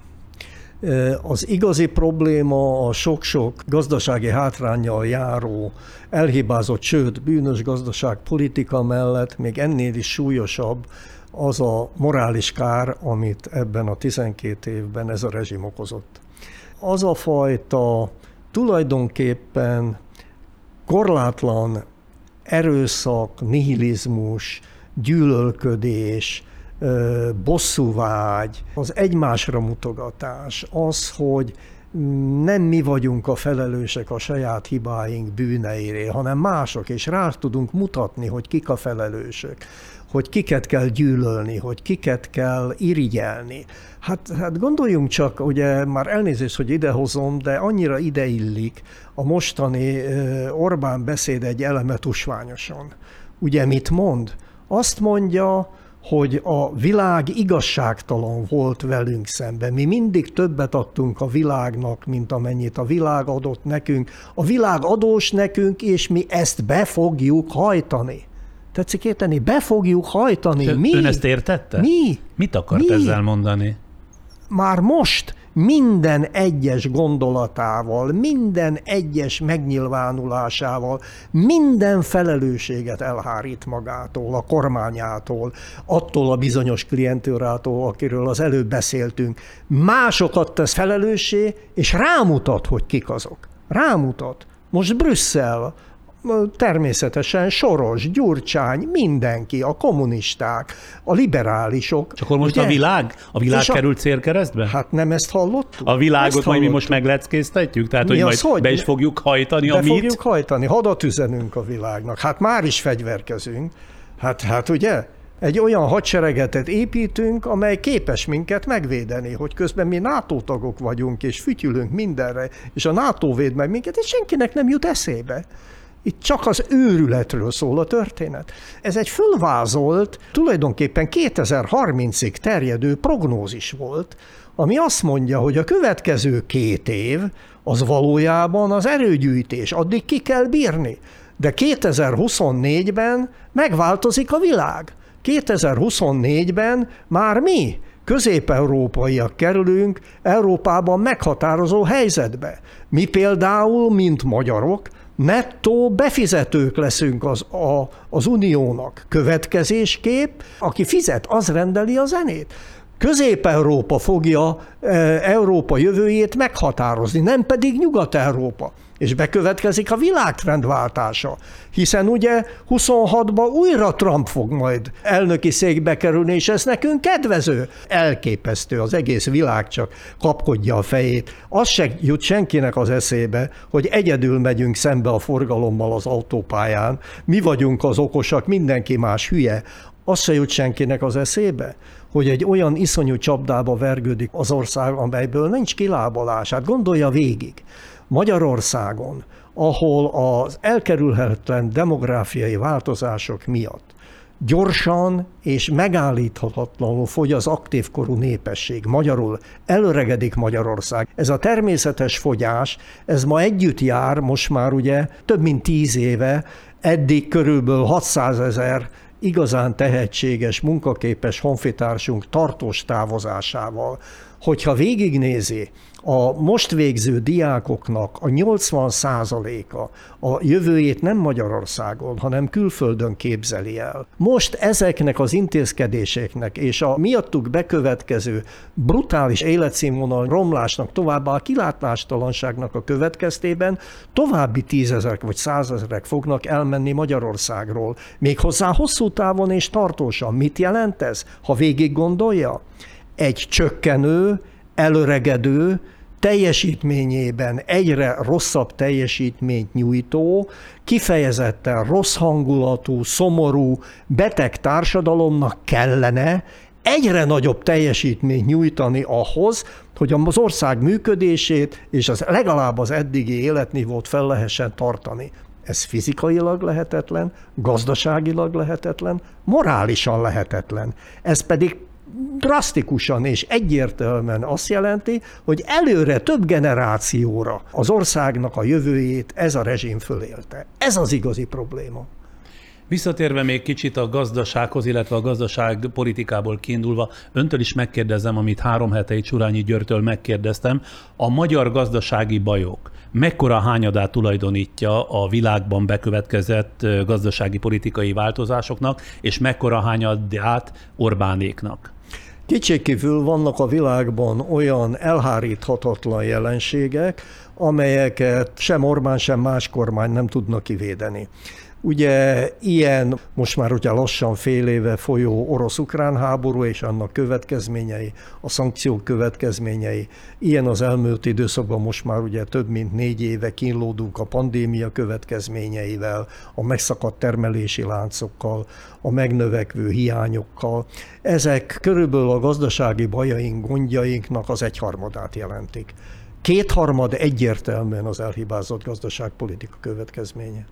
Ha már említette, akkor beszéljünk egy kicsit az orosz-ukrán háborúról is. Mindig megdöbbenek, amikor valaki arra a kérdésre redukálja, a háború felvetette meg annyi kérdést, hogy ki jár jól vele. Márpedig önmagára valamit is adó, épp erkölcsi érzékű ember nem gondolkodhat így, gondolom én a háborúról, mert az legelső sorban iszonyatos pusztítást, halált, emberi szenvedések, tömkelegét jelenti, emberek és emberi alkotások, lakások, házak, városok, műemlékek és így tovább tudatos megsemmisítését. Ezekhez képest szerintem teljesen érdektelen, hogy Putyint mi indította erre a háborúra. Ön lát méltánylandó érdeket a háború mögött? Nincs olyan gazdasági vagy politikai érdek, amely a minimális emberi szolidaritást felülírná. Itt egy semmilyen nem indokolható rablóháborúról van szó, ami iszonyú szenvedést okoz emberek százezreinek, sőt most már millióinak. Ugye, hogy olvasom a legújabb hírek szerint, hogy a háború kirobbantása óta Ukrajnából már eddig 5 millióan menekültek el tartósan, és hát ez az exodus ez nem állt meg. Következésképp itt arra játszani, hogy a mi érdekeink azok indokolják, hogy ne ítéljük el a háborút kirobbantó putyini rezsimet, ez a, ez a legcinikusabb, a morálisan legzüllöttebb álláspont. Az nem véletlen, hogy ugye a világ megrökönyödve nézi Orbánéknak azt a politikáját, amely nem hajlandó egyértelműen elintélni, sőt, ugye még mentegeti is a putyini agressziót, és már-már elfogadja azt a narratívát, amit az oroszok terjesztenek, hogy valójában itt Ukrajna követett el agressziót ugye az orosz társadalommal szemben. Nem véletlen, hogy amikor Magyarország ebben az ügyben szóba kerül, akkor a vezető európai politikusok majdnem mindegyike szóba hozza, hogy az a fajta alkudozás, amelyeket olcsóbb gáz vagy energiahordozók reményében Orbánék folytatnak, elviselhetetlen, megengedhetetlen, elítélendő. Ön szerint lehetne más védekezés Putyin agresszív háborúja ellen, mint amit az Európai Unió tesz, tehát a szankciók politikája? Nincs. Nincs. Putyint csak gazdaságilag lehet térre kényszeríteni. Egyszerűen nem igaz az, hogy azok a gazdasági szankciók, amelyeket eddig az Unió bevezetett és tervez tovább kibővíteni, azok nagyobb kárt okoznak magának az Uniónak, mint amennyi kárt okoznak Oroszországnak. Ez egy ordas hazugság. Persze a szankcióknak vannak következményei, ezt az áldozatot kell annak a morális felsőbbségnek és tartásnak az érdekében vállalni, amivel elítéljük ezt az agressziót. Na de Oroszországot ez a fajta szankció tömeg kivérezteti. Az, hogy Putyinék mit mondanak, az tulajdonképpen lényegtelen. Ma ott tartanak, hogy az orosz állam és a nevében eljáró jegybanknak a devizatartalékait körülbelül 60%-ban befagyasztották. Ehhez nem jut hozzá Oroszország.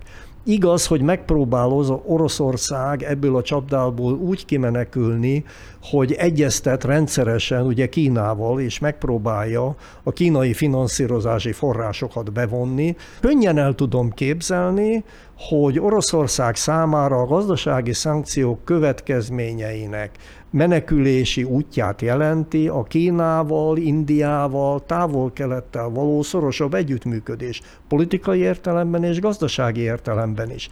Azt gondolom és azt feltételezem tehát, hogy miután azért az derül ki, hogy azokat a súlyos terheket és következményeket, amelyek a szankciók jelentenek Oroszország számára, ma már látszik, hogy teljes körűen Kína és a többi ázsiai nagyhatalom nem tudja átvenni, ezért bizony Oroszországnak a tartalékai fogynak, és hihetetlenül nehéz helyzetbe kerül.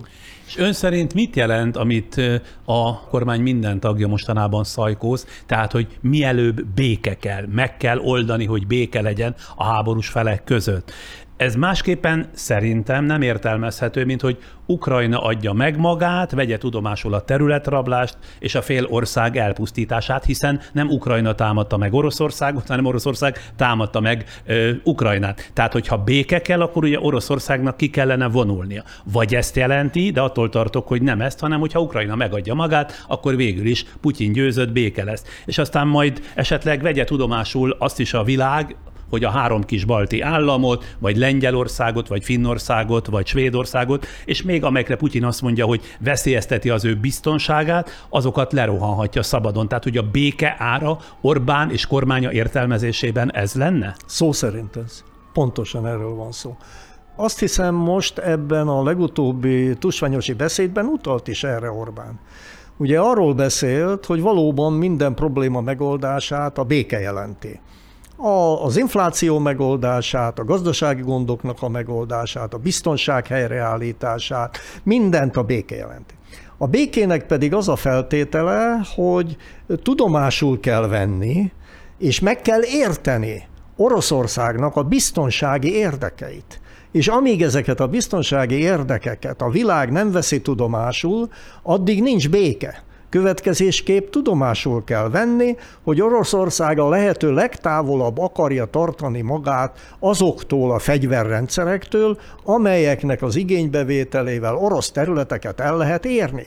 Ezért tehát teljesen természetes, mondja Orbán, hogy Oroszország növeli az Ukrajnában végrehajtott hadműveleteknek a kiterjedését, és egyre nyugatabbra vonul, hogy minél távolabb legyen az a fegyverrendszer, amelytől, amelyről el lehet érni Oroszországot. Tehát kvázi azt a szöveget mondja, amelyel Putyinék indokolják az, a, az ukrajnai agressziót ami egy, egy életveszélyes dolog. De erről szól a történet. Tehát valójában Orbán arra szólít föl, hogy Ukrajna vegye tudomásul, hogy Oroszország egy csomó területét elfoglalja, ne akarja ezeket visszaszerezni, mondjon le a kollektív biztonságnak az érvényesüléséről, ne engedje be a NATO csapatokat, ne akarjon az Európai Unióhoz csatlakozni, sőt, ha minden jól megy, akkor egy orosz baránt kormány váltsa fel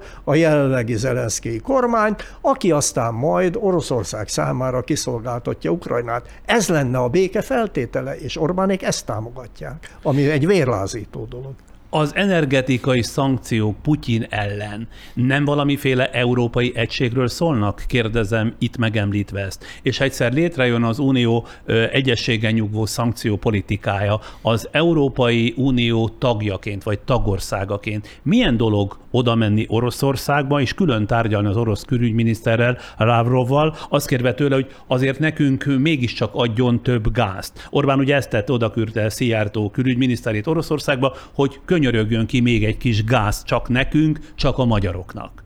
Minősíthetetlen. Hát nem véletlen, hogy az Európai Unió túlnyomó többsége, most már tulajdonképpen Orbánék kivételével mindenki azzal ért egyet, hogy a teljes egyhangú határozat hozatal helyére a minősített többséget kell léptetni, ne lehessen azt megengedni, hogy például Orbán visszaélve a vétójogával az egységes szankciópolitikával szemben is fel tud lépni. Ez nem véletlen, itt azonban többről van szó. Gondoljuk végig. Ugye egyfelől elmegy Szijjártó Lavrovval alkudozni. Másfelől a számunkra szükséges és rendelkezésre álló gáztartalékból ugye Szerbiának felajánlunk 500 millió köbmétert, majd utána 700 millió köbméternek a szállítását kérjük az oroszoktól. Itt valójában a rendelkezésre álló gázkészleteknek az egy részével kereskedni akarnak Orbánék, hiszen ezt a kereskedelmet, az értékesítést és a vásárlást is a kezükben lévő, monopól helyzetben lévő energiagazdálkodási vállalat bonyolítja le. Tehát ennek a hasznát is ők aratják le. Ennek a haszna pedig vagy a kormányé, vagy pedig a kormány, illetve az ő közvetlen klientúrájuk kezébe lévő vállalatoknak a nyereségét De jól értem, jelenti. most azt mondja, hogy tulajdonképpen nem arra gyúr Orbán és kormánya, hogy legyen térre elég gáz Magyarország számára, hanem még közben kereskedni akar Pontosan ezzel? erről van szó. Pontosan erről Hogy pénzt szerezzen? Tehát egyre így több van. gázt akar, mert a világ megszorul, és ő majd Európának így, fogja felárral így, továbbadni? Így van, így van, így van. És ezen is nyerészkedni lehet. Egyébként mit gondol, mi lehetett az alku alapja Putyinnál? A korábban és azóta is tett jó szolgálataiért könyörüljön meg rajtunk és adjon plusz gáz Putyin, vagy mi lehetett ennek az egésznek a tárgyalási alapja? Putyin számára létkérdés, hogy az egységes Európai Uniós fellépéssel szemben legyen olyan szövetségese, partnere, aki meg tudja és meg is akarja ezt az egységes fellépést akadályozni. Tulajdonképpen Orbán a trójai faló, az előre tolt bástya, aki ezt az egységes fellépést megakadályozza. Putyin számára Orbán addig érdekes, amíg az Európai Unióban ezt a bombasztó politikát végre tudja hajtani. A másik része én számomra ennél is ijesztőbb. Én azt is el tudom képzelni, hogy ezen a valójában csak a felszínt nyilvánosságra hozó moszkvai Putyin-Orbán találkozón az is fölmerülhetett, hogy amennyiben Putyinnak a villámháborús terve teljesül, és Ukrajna föladja a pozícióit, és egy oroszbarát ukrán kormány kerül hatalomra, ebben az esetben Ukrajna felosztása szóba kerülhet. Az is szóba kerülhet esetleg, hogy a magyar lakta vidéket, Kárpátalját visszacsatolják Magyarországhoz. Ködös szövegei voltak Orbánnak, talán éppen évekkel ezelőtt, amikor az illiberális politikai kurzust husványosan megkérdette, hogy itt a világ meg fog változni, és ami elképzelhetetlen ma, az valósággá válik. És úgy leszünk képesek, mint nemzettest egyesülni. Én bizony egyáltalán nem zárom ki, hogy a háttérben még ez is meghúzódott. Na de ez most... eszement, hát ez eszement. Ez Miért? A az egész nem eszement. Világot már, felboríthatja. De már elnézést, az, eg- az egész nem eszement. Az nem eszement, hogy támogatjuk Putyint, hogy, hogy, hogy megpróbáljuk Magyarországon is eladni ezt a fajta minősíthetetlen agressziót. Az nem eszemen dolog, hogy szembe megyünk az egész világgal, hogy tárjává válunk, hogy kiközösítik Magyarországot, hogy, hogy épesző ember ma már tulajdonképpen gyanakodva tekint arra, és szégyenkezni kell annak, aki magyar rendszámű autóval megy ma Nyugat-Európába. Hát ez mind eszemen dolog. Még egyszer hangsúlyozom, nem nagyon látom be, hogy más olyan haszna Orbánnak ebből a Putyin barátságból lenne, mint egy ilyen lázálom. Hát azt azért tudjuk, hogy Orbán már réges-régen nem egyszerűen magyar korlátlan politikai hatalom birtokosaként gondolkodik, hanem korlátlan a hatalom vágya, és valami világpolitikai tényező szeretne lenni. Ennek a lehetősége Európában megszűnt, ilyen nincs. Ő ma már Európában persona non grata. Következésképp számára egy olyan fajta politika, ami azért gondoljuk végig, mindaddig, amíg nem veszítette el a náci Németország a második világháborút a horti rezsim számára is vonzó volt. Ugye a Trianonban elveszített területeknek a visszaszerzése, bővítése, ezért feláldozott az égvilágon mindent, és vált ugye Hitler utolsó csatlósává. Itt nem ez a helyzet, itt csak arról szól a történet, hogyha esetleg azt a, az új szituációt létrehozza ez a támadás és Ukrajna feldarabolása, amelynek a következményeként bizonyos hasznokhoz juthatunk, területi hasznokhoz is, akkor ezt esetleg le lehet játszani. Akkor itt most tartunk egy levegővételnyi szünetet, addig 10 másodperc erejéig támogatónkat látják. Neked sincs időd egészségesen étkezni. Az Activé Fiberség másodpercek alatt elkészül, órákra eltelít és dínyeltes rossz kombinációja támogatja az emésztésedet. És már folytatjuk is Békesi László közgazdász professzorral. Ugye az imént az energiahelyzet bonyodalmairól beszélgettünk, és azt is említette, hogy eléggé valószínű, hogy már is néhány héten belül, mondjuk szeptember körül rengetegen lesznek dühösek és kétségbeesettek a drasztikus életszínvonal csökkenés miatt. A magyar kormány számára tét az, hogy sikerül-e a dühöt kifelé fordítani, ha jól értettem, amit mondott, Európai Unió, Amerika, Soros György ellen, vagy akár ki ellen. Mert az, hogy Gulyás Gergely miniszterelnökséget vezető miniszter a minap úgy fogalmazott, a katások nem akarnak adót fizetni, miközben az ápolónők már 180 ezer forintos bér után is adóznak, Nyilvánvalóan szerintem ez már erre megy ki, tehát hogy a társam különböző csoportjait egymással szembeállítsák. Ön is úgy látja, hogy a társadalom különböző csoportjait egymás ellen fogják fordítani? Ahogy eddig is ezt tették, nyilván ezt az eszközt használni fogják. Ugye oszd meg és uralkodj régi alapelve a sikeres hatalomgyakorlásnak, és ez modern körülmények között, modern társadalmakban is igaz hiszen azért azt Orbánék pontosan érzékelik, tudják, hogy az a bizonyos esélyfaktor, a sárga irítség, az nagyon erős motívum jó néhány honfitársunk esetében, de azt hiszem általában az emberek esetében is. Nem hiszem, hogy ez egy magyar specifikum lenne.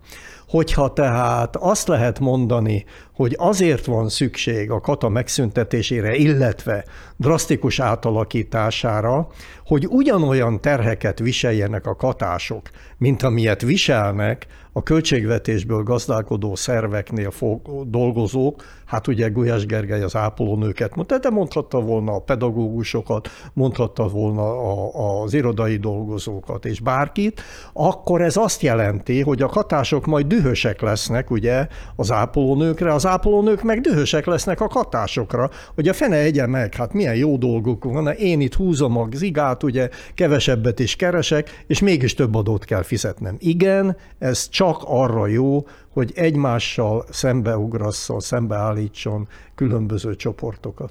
Na de akkor kérem szépen, hogy azt mondja meg, hogy sokkal nagyobb tételeket a társadalom különböző csoportjai, vagy mondhatnám úgy, hogy a társadalom szélesköre miért nem ismer fel? Mondok mindjárt egy több századik példát ebből a kategóriából. 75 milliárdos, ismétlem, 75 milliárdos, másképpen, ha jól számolok, az 75 ezer millió, ugye forint? Igen, 75 milliárd. Pontosan. 75 ezer millió szerződés kötött a kormány kommunikációs hivatala kommunikációs célokra. Vagyis 75 ezer millió forintot költ arra a magyar kormány, kormány Rogán Antal vezényletével, hogy tévé és rádióhirdetésekkel, közösségi média felületekkel, óriás plakátok bevonásával is hamis vágányra állítsa át az emberek agyát és gondolkodását. Ön szerint mi az akadálya annak, hogy amikor ilyeneket olvasnak az emberek, és hát feltételezem, hogy azért a legtöbben olvasnak, hogy 75 ezer millió forintot a kormány propagandisztikus célokra használ, akkor ezt tudomásul veszik, és nem lázadnak ezzel ellen, miközben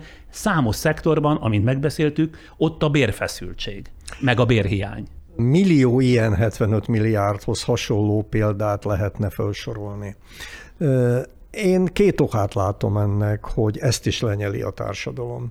Egyrészt a nagyságrend az az átlagember számára nem fogható. Az, hogy 75 milliárd, azt, azt, azt nem érti. 10 ha leírja egymás mellé azt a sok nullát, nem, akkor sem érti. Nem, nem, nem, nem, ezer nem, millió forint olyannal nem találkozik.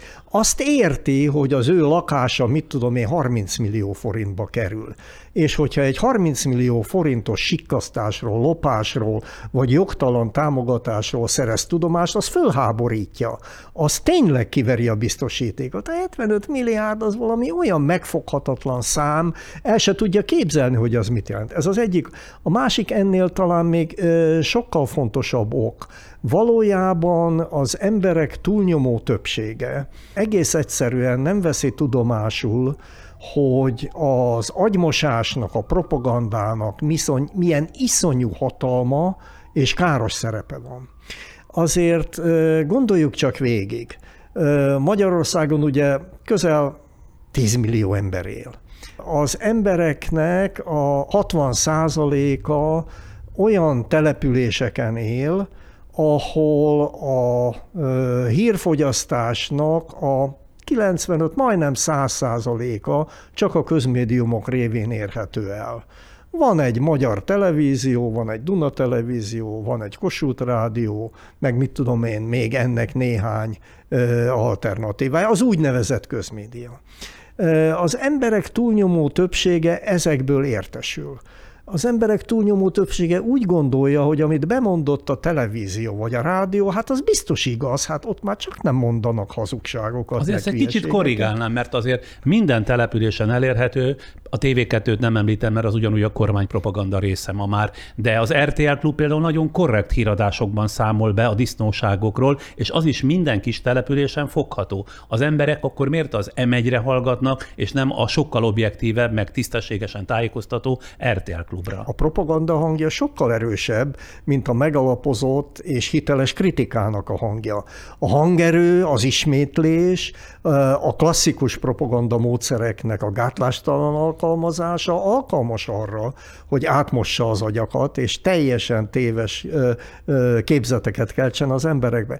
Én azt gondolom, hogy ezt a fajta összefüggést az emberek egy jelentős része, akik valóban ki vannak szolgáltatva ennek a dübörgő propagandának, nem ismeri föl. Az a három millió ember, aki megszavazza, most már Isten tudja, negyedszer, ugye, ezt az abszolút többséget az Orbánék számára, az mégiscsak nem kismértékben ennek a propagandának az áldozata vagy ha úgy tetszik, akkor ez a propaganda ö, fordul termőre, amikor a szavazófülkébe mégis rászavaznak. Ha már itt tartunk, ez a 75 milliárdos, azaz 75 ezer milliós kommunikációs szerződés szerintem ékes példája annak, mennyire lehet komolyan venni Orbán Viktor vállalásait, amelyeket a napokban az uniós pénzért cserébe tett az uniónak szóló levélben, hogy tudni Többek között, mert négy ilyen pont volt, a közbeszerzési eljárások során csökkentik az egyszereplős eljárások számát. Nos, a hvg.hu kiderítette, hogy ezen 75 milliárdos közbeszerzési pályázaton ugyan három induló is volt, a két vesztes közül az egyik a nemzeti bormarketingért felelős kormánybiztos cége, a másik pedig az a cég, amely korábban az állami kommunikáció egyik legnagyobb beszállítója volt, vagyis Orbánék két ügyfele, egy korábbi, meg egy jelenlegi. A nyertes meg annak a Balázsi Gyulának a két cége, amelyek az elmúlt években sorozatosan nyerték ezeket a pályázatokat. Ön szerint az Európai Unió tudja, vagy 12 év után még mindig nem tudja, hogy itt egy nagyon dörzsölt magyar politikai vezetővel van dolguk, akinek arra srófra jár az agya, talán nem is képes másként gondolkodni, mint hogy kiátsza akár a saját ígéreteit is. Én azt hiszem, hogy tudják. De egy konszolidált európai politikus, és azért az Unióhoz tartozó országok többségének vezetői ebben a kategóriába tartozik nem tud úgy gondolkodni, ahogy Orbán. Számára felfoghatatlan ez a mértékű cinizmus, hazugság áradat, ami, ami Orbánt az úgynevezett pávatánc állandó lejtésére kényszeríti. Nem tudják elképzelni, hogy közösen vállalt kötelezettségeket, szerződéseket gond nélkül, gátlástalanul lép át ez számukra valami olyan morálisan, politikailag, emberileg elfogadhatatlan magatartás, hogy szerintem minden egyes alkalommal, amikor rádöbbennek, hogy átverte őket az Orbán, egyszerűen csak rácsodálkoznak. Hát ilyen nem létezik. De tíz év tapasztalat van minden mögött. Tíz év alatt volt mondjuk mindezeket felismerni, amit most elmondott. Hát akkor hogy nem jutnak arra a következtetésre, hogy ez az út, ez a megoldás, ez a módozat nem üdvözítő Orbán esetében? Mind minden jel arra mutat, hogy egyrészt nem hiszik el azt, amit Orbán mond, másrészt, és ennél fontosabb, nagyon komoly garanciákat akarnak életbe léptetni azért, hogy ne lehessen az Európai Unió józan többségét félrevezetni. Perdöntőnek tartom, hogy a vétó jogosítvány megszűnjön az Unióban, tehát az egyhangú döntéshozatalt a minősített többség váltsa föl, és nagyon úgy tűnik, hogy erre augusztus végén, szeptember elején a következő közgyűlésén a tanács által jóváhagyott módon sor kerül kétharmad vagy négyötödös többség az már minősített többségnek számít. A második, ami Orbán esetében még fontosabb, pontosan tudják, hogy semmiféle jogi bíróság vagy ügyészség által lefolytatott eljárás, határozat, politikai döntés nem elég ahhoz, hogy Orbánt jobb és a rezsimet jobb belátás. Egyetlen dolog, a pénz az, ami számít. Ezért tehát most már nagyon úgy látom, hogy végleg a támogatásoknak a finanszírozási részét, az odaítélését, illetve a hitelforrások megnyitását a valódi uniós jogi feltételek teljesítéséhez kötik, ebből nem engednek.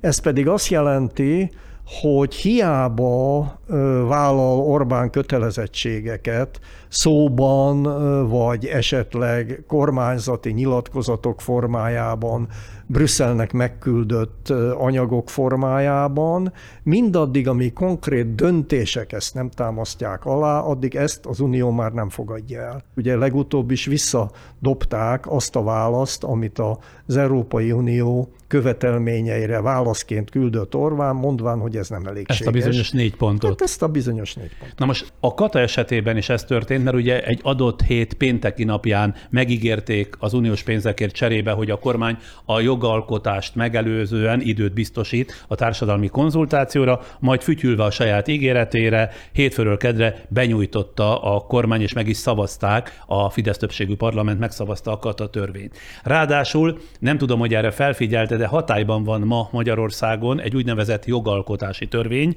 a 2010. évi 130-as, amelyet már egyébként ez a Fidesz többségű parlament szavazott meg. Ennek a törvénynek a második paragrafusa így szól, a jogszabály hatályba lépésének időpontját úgy kell megállapítani, hogy elegendő idő álljon rendelkezésre a jogszabály alkalmazására való felkészülésre. Na most azt senki sem gondolja komolyan, hogy a nyár és az adóév közepén ez a több mint 400 vagy 450 ezer katás, meg a könyvelőik gyorsan másfél hónap alatt ki tudják találni, mi legyen szeptembertől. Kérem szépen mondja meg, hogy milyen hatalom az, amely a saját törvényeit sem hajlandó betartani, ezt a bizonyos előbb felemlegetett úgynevezett jogalkotási törvényt, amit tehát ők hoztak. Igen, ez az a fajta gátlástalanság, amire néhány téma kapcsán már többször is utaltunk, hogy mindent erővel végre lehet hajtani. Ahol az erő, ott van a döntési jogosultság, az erő pedig nálunk van. Minden a kezünkben van, politikai hatalom, végrehajtáshoz szükséges jogi feltételek, pénzügyi erőforrások, propaganda, az égvilágon minden. Semmi nem akadályoz meg minket. Nyilván ezt azért Brüsszelbe is észreveszik. Megígéri, hogy betartja a tisztességes törvény előkészítési feltételeket, ígéreteket, szabályokat, aztán rögtön azonnal megszegi. Nyilvánvalóan, hogy ezt látják. Ezért tehát azt mondom, amit az előbb, hogy ezeknek a tapasztalatoknak a birtokában már nem fogadják el ezeket a látszatintézkedéseket és ígéreteket. Ha már az előbb szóba kerültek az uniós pénzek, ön mennyi esélyt ad annak, hogy az uniós pénzeket a következő 7 évre szóló költségvetési pénzt és a helyreállítási alap keretében megállapított összeget, nagyjából összesen 27 milliárd eurót, azaz mai árfolyamon átszámítva körülbelül 11 ezer milliárd forintot megkapja Magyarország. Ennek mennyi az esélye? Tényleg nem vagyok jós. Na, na, na. Ezt azért az elmúlt nyolc év ismeretében nem mondanám. A 2014-es interjú nem erről bizonykodik.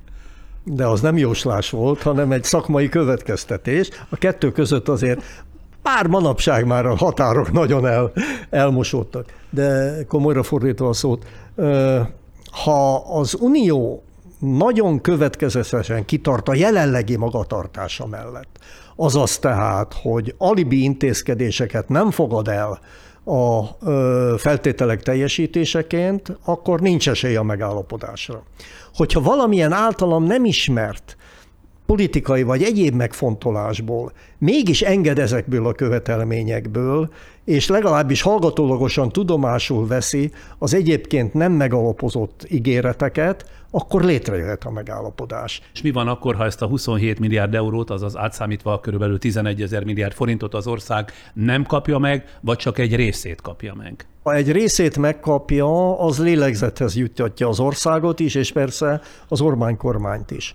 Hogyha semmit nem kapunk meg ezekből a támogatásokból, akkor a 2023-as esztendőtől kezdve az Orbán kormány arra kényszerül, hogy olyan drasztikus bevételnövelő és kiadáscsökkentő lépéseket hajtson végre, amelyeket ebben a pillanatban még elképzelni se tudunk. Az nem egy kata átalakítással és a rezsicsökkentés mérséklésével járna együtt, hanem mondjuk egészen drasztikus mértékű adóemeléssel, egészen drasztikus mértékű kiadáscsökkentéssel. Egy ilyen az uniós támogatások elmaradása miatt kialakuló nagyon feszített gazdasági helyzetben a jelenlegi nyugdíjak finanszírozása is fenntarthatatlanná válik. Még arra is sor kerülhet, nem csak, hogy az új nyugdíjak megállapítása lényegesen rosszabb helyzetbe hozza az ezek után nyugdíjban menőket, hanem a meglévő nyugdíjaknak akár a csökkentésére is sor kerülhet. Arra is sor kerülhet esetleg, hogy az eddig a nyugdíjrendszerből élők és részesedőknek bizonyos adó vagy járulékfizetési kötelezettséget írjanak elő. Például az egészségügyi biztosítási hozzájárulásnak a kötelezettsége könnyedén elképzelhető még a nyugdíjas korosztály számára is. Ez a kormány az emberekért van, mindent az emberekért tesz, és akkor az emberek nyugdíjához, meg egyéb járulékaihoz így módon adók, illetékek nem tudom milyen formában nyúlna hozzá? Hát miután eddig sem az emberek élete, sorsa, jövője érdekelte ezt a hatalmat, hanem csak a hatalma a saját maga gyarapodása és annak megőrzése, gond nélkül végrehajtanának egy ilyen brutális lépést is. De rögtön hozzáteszem, ne adj Isten, hogy erre sor kerüljön, én csak egy példát mondtam, hogy ilyen típusú intézkedések válnának elkerülhetetlenné, egész egyszerűen, hogy finanszírozható legyen az ország. Ha most ennyire kínosan, szinte már térdre ereszkedve könyörög a pénzért a magyar kormány, illetve a magyar politikai vezetés az Európai Uniónak, ez egyúttal akkor azt is jelenti, kérdezem, hogy az elmúlt 10-12 évet is alapvetően az uniós pénzekből finanszírozta az Orbán kormány, tehát a magyar gazdasági rendszer meghatározó alapja az Európai Uniós támogatás volt? Persze, hát ennélkül Magyarország nem növekedett volna az elmúlt években. A külső támogatások nélküli potenciális növekedés a magyar gazdaságban hát olyan évi 1% körüli. Ez azt jelenti, hogyha durva külső hatások nem érik a gazdaságot, tehát nincsen járvány, nincs háború, nincsenek szankciók, nem mondom tovább, akkor a magyar gazdaság normális működése évi 1%-os növekedést képes megalapozni. Az elmúlt években átlagosan az éves növekedési ütem ilyen 4-5 százalék körüli volt, ami valóban meghaladta az Európai Unió átlagát. Ebből az következik, hogy az 1 és a 4-5 százalék közötti növekedési különbségnek a forrása az Európai Uniós támogatása volt. Ez pedig egy körülbelül hatszoros Marshall tervnyi támogatásnak felel meg. Ha ezt, a Marshall tervet hatszorosan kaptuk volna meg? Pontosan, erről szól a történet. Hatszorosát. Most már csak azt nem tudom, hogy mennyi volt a Marshall terv. A Marshall tervet nem érdemes változatlan áron dollárban számítani, hanem azt kell figyelembe venni, hogy a Marshall segítségével a világháború pusztításait két év alatt Európa nyugati fele képes volt helyreállítani. Egy ilyen mértékű fejlesztést finanszírozott a Marshall terv, mi ennek a hatszorosát kaptuk meg az elmúlt 12 évben, illetve még az azt megelőző évek, amióta az Unió tagjai vagyunk. Hogyha tehát ezt az erőforrást a már sokat emlegetett intenzív fejlesztés, termelékenység növekedés, hatékonyság növekedés megalapozására fordítottunk volna, akkor ma Magyarországnak tényleg lenne esélye arra, hogy fölzárkózzon a sokat emlegetett uniós átlaghoz, vagy ahogy arról álmodozni szoktuk, behozzuk Ausztriát. No, erre semmi esélyünk nincs. És mit szól ahhoz, Ugye emlegettük itt már a múlt hétvégi Tusnádfürdői beszédét a kormányfőnek, amikor a múlt hétvégén ott Tusnádfürdőn a miniszterelnök arra szólított fel, hogy ne engedjük magunkat megtéveszteni, mert háború van, háborús infláció, ami eltakarja az igazi problémákat, a migrációt, mint egyik alapproblémát, és a gender kérdést, mint másik alapprobléma, mert az igazi csata a migráció és a gender ügyében zajlik, a háború és az új konfliktusok tulajdonképpen kevésbé lényegesek, mint ez a kettő az ész megáll, és, és ott téblából. Szóval... Nem csak, hogy sokat látott politikusan, azért már látott mindent, meg annak az ellenkezőt is. De amikor egy ilyen jön szembe, nem, akkor i- hogyan reagál? Ilyet azért nem láttam, ilyet nem hallottam. De azért a magyarázat erre is kézenfekvő.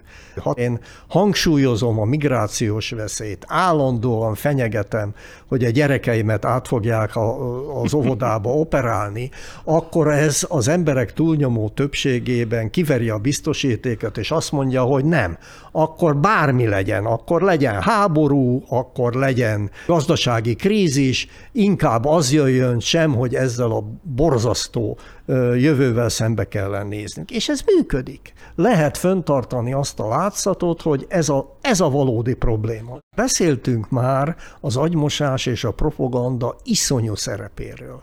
Többek között ennek a következménye, hogy ez az infantilizmus sokakat rabulejt. Nem maguktól ilyenek, nem születetten ilyenek az emberek. Ugye a kormány és tagjai kórusban mindvégig az általuk gyermekvédelmi törvénynek nevezett harci eszközökkel magyarázták, hogy az Európai Unió feltételekhez kötötte a pénz átutalását. Ahányszor elmondták, ugye az Unió annyiszor cáfolta, hogy erről volna szó. Most Orbán Tusnádfürdő már azt állította, hogy Varga Judit miniszterasszonynak hála, ezt a vitát sikeresen leválasztották az uniós pénzekről szóló vitáról ordinári hazugság, és mégis elhagyja a miniszterelnök száját, mi több, az emberek többsége nyilván a propaganda segítségével ezt elhiszi.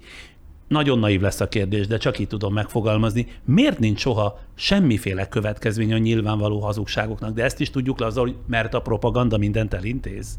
Van a, hogy is mondjam csak, a hazugságoknak olyan elképzelhetetlen mértékű tömege és színvonala, amiről az emberek már nem is hiszik el, hogy ez hazugság. Hát szóval ekkorát nem lehet már hazudni. Azért az emberek túlnyomó többsége nem tételezi fel, hogy ilyen gátlástalanul mer egy ország vezetője az egész világ előtt hazudni ez, ez, ez valahogy a többség számára felfoghatat, még akkor is, ha a saját fülével hallja. Nem lehet, hogy saját... az országvezető egy idő után el is hiszi önmaga hazugságait, tehát egész... hogy beléli magát ennek a keretrendszernek a létezésébe, és ő már ezt mind belülről meggyőződésből mondja. Nem vagyok pszichológus, de meg vagyok róla győződve, hogy Orbán ma már egy külön más saját világában él, és tényleg elhiszi. Vagy legalábbis többségét elhiszi annak, amit mond, de azért azért, de azért van annyira gátlástalan és dörsölt politikus,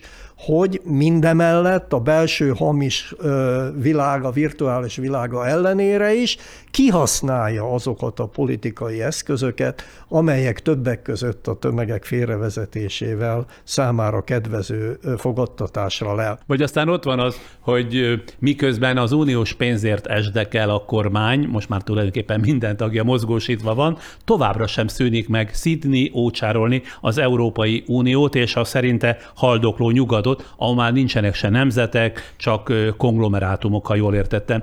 Mit szólhatnak ehhez mondjuk az angolok vagy a franciák, amikor ilyet hallanak?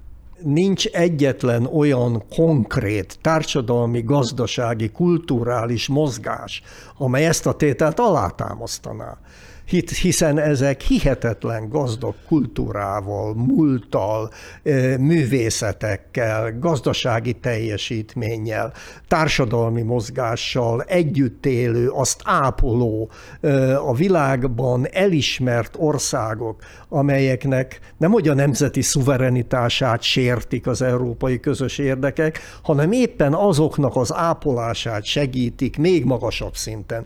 Tehát amit Orbán mond, amögött nincs nincs tartalom. Tehát nem tud egy olyan konkrét példát mondani, hogy például Nagy-Britannia esetében ez a fajta konglomerátum mibe jelenik meg. Vagy a franciák esetében mibe jelenik meg az, hogy, hogy, hogy a brit nemzeti érdekek, illetve a francia nemzeti érdekek sok esetben megelőzik az Európai Unión belüli általános érdekeket, és ezért feszültség van az Unió meg a brit most már nem, de az Unió és mondjuk a francia kormány, ez igaz.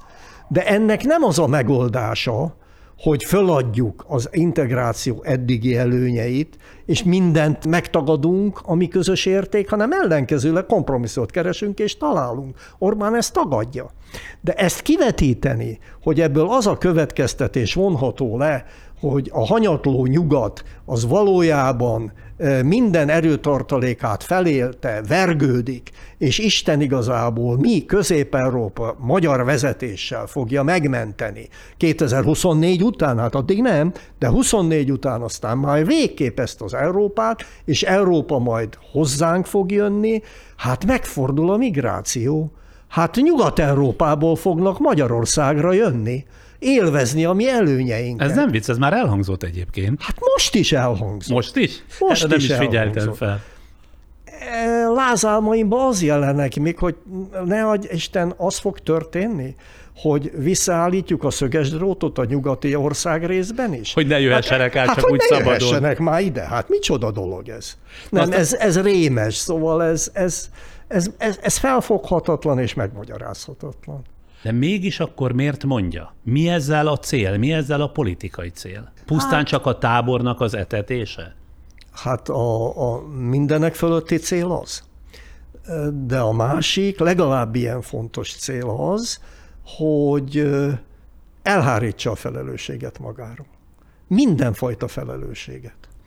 Ugyanis, hogyha el tudom hitetni az embereimmel, a választópolgárokkal, az állampolgárok többségével, hogy valójában, ami Nyugat-Európában történik, az Európai Unió rajtunk kívül eső részében történik, az elhibázott, az csőd politika, az a teljes nemzeti megsemmisüléshez vezet, akkor érdemes kivárni azt a néhány évet, amíg mi leszünk a legerősebbek, amíg mi fogjuk diktálni Európa számára a követendő modellt.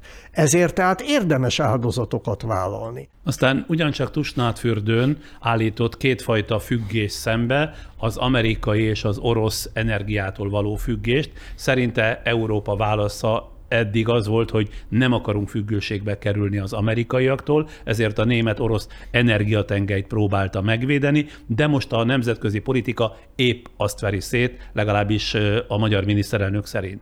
Ha lenne is mondjuk ilyen szándéka Amerikának, hogy az energiát politikai zsarolásra használja, nem jobb-e ez a fajta idézőjelben zsarolás, mint Putyiné? Amerika ugyanis ez az én véleményem, sohasem fogja fegyverrel lerohanni Magyarországot azért, mert veszélyezteti a Nagy Amerika gazdaság és politikai érdekeit ez az ország, pedig ha jól meggondoljuk, egyébként tényleg veszélyezteti, csak méreteinknél fogva, vagy méreteinknél fogva, ennek nincs sok jelentősége. Putyin viszont az első adandó alkalommal lerohanta Ukrajnát, és ez egy konkrétum, ez egy faktum. Jeleit se látom annak, hogy az Amerikai Egyesült Államok saját hatalmi, politikai, gazdasági érdekeit követve például az energiaellátás területén valamiféle intervenciót hajtana végre, akár Magyarország számára ez teljesen lényegtelen, az az Európai Unió számára. Itt nem erről szól a történet, itt arról szól a történet, hogy Amerika sok technikai, technológiai újítást bevezetve egyre inkább képes magát függetleníteni a foszilis energiahordozóktól. Hiszen ugye azok az új energiaforrások, amelyeket föltártak, és amelyeket most már óriási mértékben kihasználnak, kiegészítve az alternatív energiaforrásokkal, Amerikát nagy mértékben mentesítik a kőolajimport és a gázimport alól. Az amerikai Egyesült Államok, hogyha energia fölöslegét értékesíteni akarja, akkor ezt feltehetően többségében nem az Európai Unióval akarja megvásároltatni. Akkor ezt eladja Dél-Amerikának, Közép-Amerikának, eladja az ázsiai országoknak, amelyek rászorodnak Japánnak, mit tudom én. Hát azért a világ túlnyomó többsége az nem Európát jelenti, hanem az európai kívüli térséget. És az Egyesült Államok ugye elsősorban az Atlanti és a Csendes-óceáni térség gazdasági nagyhatalma. A gazdasági kapcsolatai is döntően erre a térségre terjednek ki. Az Európai Unió ebből a szempontból nem partnere az Egyesült Államok, és főképp nem ellenfele az Egyesült Államoknak. Tehát ezek teljesen vad és valóságtól elrugaszkodott feltételezések, nem tudok erre magyarázatot adni. Na most már visszatérve, és ez már az interjú záró része, a tényleges gazdasági helyzetre.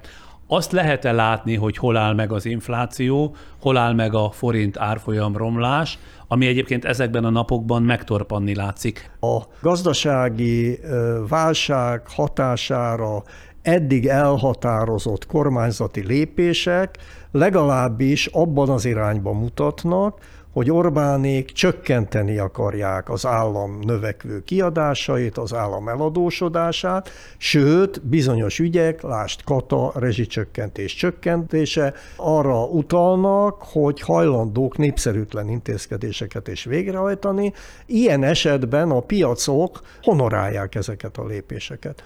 Nagyon komolyan gondolja a pénzvilág, a tőkebefektetők is, hogy Orbán számára kulcskérdés az Európai Unióval való megállapodás, és egyelőre hitelt adnak arra, hogy ősszel ez, az állap, ez a megállapodás létrejön.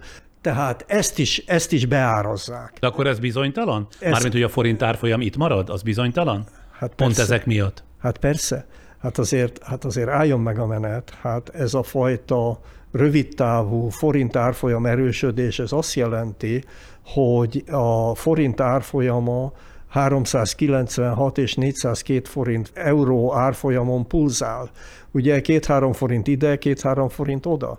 Ha nincs ez az elhibázott gazdaságpolitika, ha nincs a tudatos leértékelés, az infláció elszabadítása és tudatos föntartása, akkor ez a reálárfolyam, ez ebben a pillanatban nem 400 forint körüli eurót jelentene, hanem valahol 330-350 forint körüli ingadozó eurót. Még az se lenne egy igazán hiteles reálárfolyam, hanem körülbelül a piacok azt igazolnák vissza. Hát ettől ebben a pillanatban is ugye 50-70 forint távolságban vagyunk, ami önmagában véve is egy brutális infláció növelő tényező. Orbán ezt a kérdést is végtelenül primitíven leegyszerűsítette. Ugye azt mondta, nagyon egyszerű a dolog, amíg a dollár erősödik, addig a forint romlik. Mintha a dollár erősödése lenne a felelős azért, hogy a forint árfolyama romlik hogy közben a forint árfolyama nem csak a dollárral szemben, hanem az összes kulcsvalutával szemben romlik. Hogy nagyságrendekkel nagyobb a forint árfolyam romlása, mint az összes közép-európai devizái, akik nem euróban finanszírozzák a saját gazdaságokat, a lengyel zlotitól kezdve a cseh koronánál, hogy még a háborús hrivnyának az árfolyam romlása is kisebb, mint a forinté. Hogy most már a kunáról ne is beszéljek, hiszen ők már elhatározták az euróövezethez való csatlakozást, hogy valójában ma a világon mindössze két olyan nemzeti valuta van, amelynek az érték romlása nagyobb, mint a, a török líráé és a csillei pezóé, ahol a fizetőképtelenségnek az állapota áll fönn. Visszatérve, hosszú távon a forint árfolyam romlásának a megállítása lehetetlen.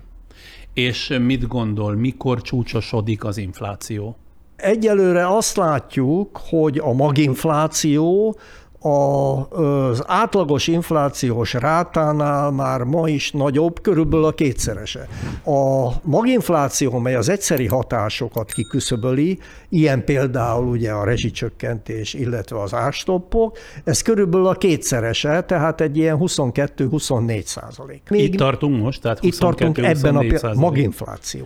Körülbelül a duplája. Nagy valószínűség szerint addig az infláció lényeges mértékben nem tud csökkenni, amíg valamennyi gazdaságpolitikai tényező nem kezdi meg az egyensúlyi viszonyoknak a javítását. Erről pedig beszéltünk, hogy ezt egyelőre Orbánék nem vállalják, és nem is tudják megvalósítani. Hát akkor ez egy beláthatatlan ez azt jelenti, Ez azt jelenti, hogy az én becsléseim szerint ezzel az erőteljes inflációval évekig együtt kell élnünk. Nem igaz az a prognózis, amely azt mondja, hogy 2023 után, 24 elején egy belátható, normális inflációs pályára vissza tud térni a magyar gazdaság, amikor tehát Matolcsiék ilyen prognózisokkal áltatják a közvéleményt, akkor ez ugyanolyan hamis, mint az, hogy 30-ra utolérjük Ausztriát. Az előbb említette, hogy 30% körüli inflációig is fölfuthat. Azt ki lehet számítani, hogy... A, a fogyasztói kosár, a... amely a családok túlnyomó többségének a költségeit terheli. Erről van szó, na nem de az átlagos. Na de ez, a, ez mégiscsak a családok hát költségvetését hát nagyban érinti. Ki lehet azt számítani, hogy mi lesz a megélhetéssel, illetve mi lesz akkor a munkahelyekkel? Hát nagyon nehéz kiszámítani. Ugye egymásra fognak adódni a negatív hatások. Az előbb már beszéltünk arról, hogy ez a rezsicsökkentés hány százezer családot fog hátrányosan érinteni. De a az energiahordozók árának az emelkedése, hanem az élelmiszer áraknak az emelkedése, a szolgáltatások árának az emelkedése, az egészségügyi kiadások árának az, a gyógyszerárak emelkedése. Tehát mindaz, ami a mindennapi élethez szükséges, egyszerre fog megjelenni. Ez az, ami körülbelül olyan 30%-os mértékű. Abban az esetben, hogyha még ezt ugye a növekvő napi terheket súlyosbítja egy csökkenő jövedelem növekedés, vagy esetleg a munkahelyek elveszítése, akkor ez kilátáshatatlan helyzetbe hoz sok százezer embert. És ennek a veszélye fennáll. Technikailag tudom, hogy mi a megoldása, közgazdaságilag is tudom a megoldása, lehetne erre megoldást talán, de még egyszer hangsúlyozom, nem ennek a kormánynak és nem ennek a gazdaságpolitikának a folytatása esetén. Ráadásul ugye azt is olvasni egyre inkább, hogy világszerte kialakulóban van a recesszió, az a gazdasági visszaesés. Ez mit jelenthet Magyarország szempontjából, a magyar gazdasági rendszer szempontjából? Orbán Viktor azt mondja tusmányosan, hogy igen, általános recesszió fenyegeti a világgazdaságot, különösen az Európai Uniót. A mi feladatunk az, hogy ebben az általános recesszióban mi a lokális növekedés feltételeit megteremtsük, illetve megőrizzük. Tehát hogy világos legyen, az egész világon meg az Európai a recesszió, de Magyarországon lesz növekedés. Ez megint egy olyan abszurd állítás, különösen a magyar gazdaság esetében, amely ezer szállal kötődik a világpiachoz, az európai piachoz. Ma este többször megbeszéltük, hogy ugye milyen módon szinte lélegeztető gép színvonalán függünk az Európai Uniós támogatásoktól. Itt azt mondani, hogy mi pedig mindenféleképpen képesek vagyunk fenntartani a gazdasági növekedést, ez nyilvánvalóan képtelenség. Én tehát a kérdésre azt tudom válaszolni, hogy Európai Uniós támogatások megszerzése és elnyerése esetén lehetőséget látok arra, hogy ilyen növekvő infláció és egyensúlyi, makroegyensúlyi hibák, gondok, egyensúlytalanság ellenére is évente egy ilyen 1-2 százalék körüli növekedéssel a magyar gazdaság kihúzza a következő négy évet. Ha nincs uniós támogatás, akkor nulla mínusz 1-2 százalékos recesszió várható. Tudom, hogy ön közgazdász professzor és nem életvezetési tanácsadó, de azért mégiscsak megkérdezem, ebben a komplex helyzetben, amit itt ma este fölvázoltunk jó hosszan, amelybe tehát most kerülnek, mit tegyenek a kisemberek? Tűrjenek, vagy lázadjanak, spóroljanak, vagy csaljanak, mármint hogy adót csaljanak, siránkozzanak, vagy dühöngjenek? Spórolni mindenképp kell, erre rákényszerülnek. Annak persze vannak korlátai. Hát spórolni addig lehet, amíg képesek vagyunk megélni, meg a családunkat eltartani. Teljesen nyilvánvaló, hogy az egyik menekülő út az lesz, hogy megpróbálják az emberek kényszerből az eddiginél is nagyobb mértékben kijátszani a szabályokat. Adóelkerülés, ahol lehet ugye fekete munka, fekete gazdaság, szürke gazdaság, korrupció, kicsiben is és nagyban is. Nagyon sokan, főképp nyilván vidéken, akik rendelkeznek kisebb-nagyobb kis kerttel, kis telekkel, bizony nagyon sokan önellátásra fognak berendezkedni. Már most is látjuk, ami számomra egyszerűen elképesztő, hogy amikor ezek a hírek ugye a növekvő rezsiárakról megjelentek, tömegesen megindult ugye a kájháknak a vásárlása. Azaz az, az emberek... egykori cserépkájhának. Igen, hát hogy az emberek egy jelentős része már arra készül, hogy télen átáll gázról, villanyról, ugye fa vagy széntüzelésű kájhák, illetve kandallók üzemeltetésére, ami egy egészen kétségbejtő dolog, de látható módon azért az emberek már előre, előre készülnek erre. De minden bizonyal ez se lesz elég arra sok-sok tízezer ember számára, hogy megoldást jelentsen. Nincs, nincs ötletem.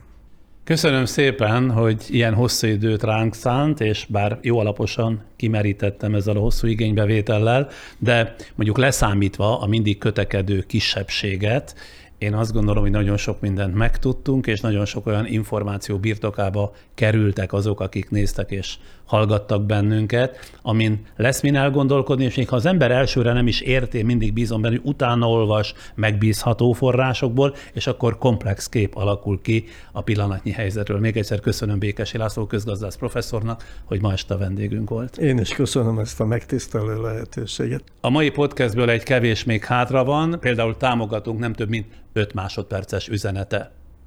Aktivé Fiberség a rostbajnok. aktivéfiberség.com És akkor két hét múlva csütörtök este ismét friss podcast jelentkezünk, a jövő hét pedig a nosztalgia jegyében telik, ismét korábbi tévéműsoraim talán már elfeledett, esetleg emlékezetes darabjait tesszük fel felületeinkre. Zárásképpen ismét megkérem önöket arra, hogy a képernyő alatt jobbra iratkozzanak fel hozzánk, illetve ugyancsak a képernyő alatt a köszönet gomb megnyomásával szíveskedjenek támogatni műsorkészítésünket, már aki teheti. Köszönjük előre is, egyebekben pedig a legjobbakat kívánom.